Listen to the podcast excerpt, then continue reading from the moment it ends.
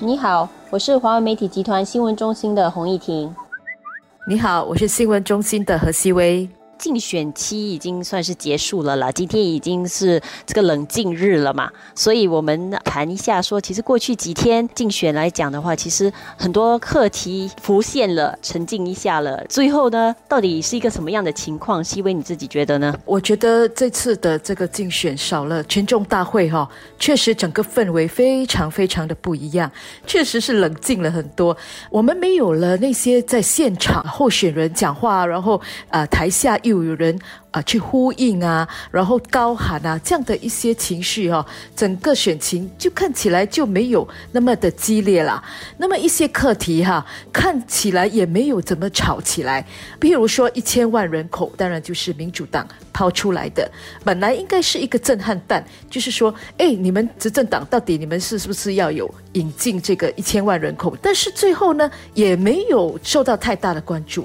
可能就是那么一两天。当然。另外的就是这个工人党的这个拉玉莎的事件，也是这个样子。他没有把它炒到一个非常高的一个程度哈，大家都非常关注，大家都热议。反而是看来还是大家比较关心的是，接下来我们怎么样继续的去面对这个冠病的挑战。就好像我们贸工部长陈振声在这个行动党的记者会上就有特别提到说，其实他们的观察是，人民其实比较多的关注点还是放在怎么克服这个冠病带来的挑战，对于这个就业的问题还是比较关注跟焦虑的。所以感觉上可能这个也是为什么大家觉得可能选情方面稍稍微有一点冷一点。对于一些比较针对一些人啊，或针对一些候选人的一些言论啊，或者是一些议题，可能没有直接跟这些冠病啊，或者是就业啊扯上关系的，可能大家看了也就算了，也就没有很直接的一直在关注它，或者一直持续的讨论下去。一些热区哈，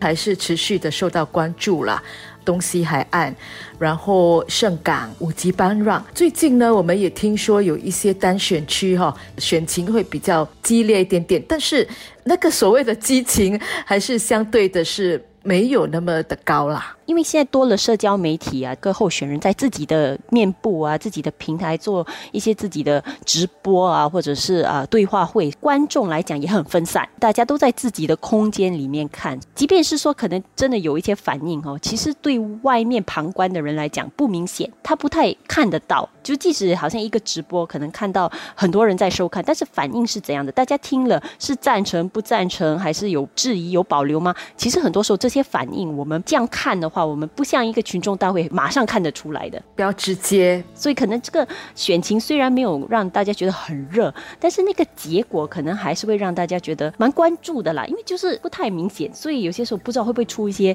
意想不到的结局。这个大选呢，我觉得有一个大家非常关注的点，就是这个领导班子的那个交替，而这个领导班子的交替啊，其实也不只是限于人民行动党。包括工人党，工人党这是必担心第一次统筹，所以大家也要看到底他们可以拿到选民多少的委托，然后还有其他的党，人民党，人民党当然因为詹时中跟詹泰哈这次也都没有参选了，接下来他们要怎么样去打这个选战啊？会拿到怎么样的一个结果啊？可能也都是大家非常关注的。他们的接班人这个乔利蒙啊，他就有特别就也提到说，其实他接过这个人民党的这个领导棒子哦，其实也因为跟詹时中有一段渊源嘛，就是受了他的一些恩惠，然后希望想要报答，所以算是说跟詹时中时代有了一点一点的联系。他的这个表现会怎么样，可能也是受到一点点的关注了，因为这个也算是一种詹时中的另一种延续吧。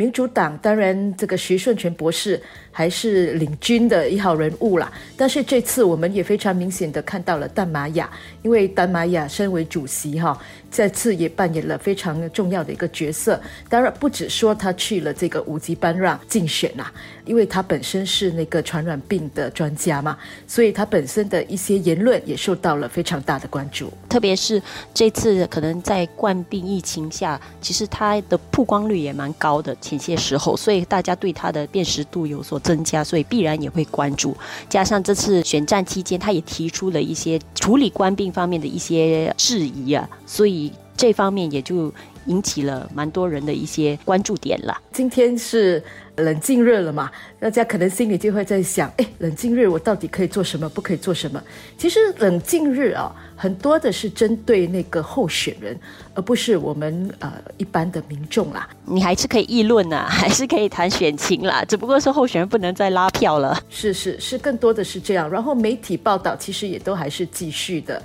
包括说今天晚上其实还是有政党的那个竞选广播，也就是他们会再次的说自己的政党的那个纲领啊，各方面的计划啊，所以也可以让大家呢再回顾一下，说哎各个政党他们的理念，他们一些计划规划，我们也可以趁这个时候呢沉淀一下自己的心情啦，然后再谨慎的去思考自己手中的那一张票到底要投给谁。那么还有就是明天投票的话，大家也知道这次是疫情下的选举来也投票的程序其实也多了一些新的措施，就包括说可能呃有投票的时段呢，大家已经收到这个通知卡了，所以尽可能的就在你的预设的这个两个小时的时间段里面去投票啦。这个安排主要就是为了疏散一下人群，然后让大家呃在比较少人的时间里面去投票啦，不会聚集在一起，太多人排队。那么特特别是年长者，可以的话，都也尽可能保留在那个优先投票时段啊，主要是在上午的时间去投票。如果不想排队太久的话，也记得其实是可以上网去查看一下当下的那个排队情况啦。当然，大家也要记得，就是如果身体实在是不舒服的话，宁可就不要去投票，因为他们接下来并不是完全就不可以投票了，以后呢还是有机会投票的，不会说因为这次可能生病啊啊不能够去投票，那个名字就会删除，不。会是这样的情况的，所以大家也不用担心，做好该做的安全措施，然后投下这个重要的一票。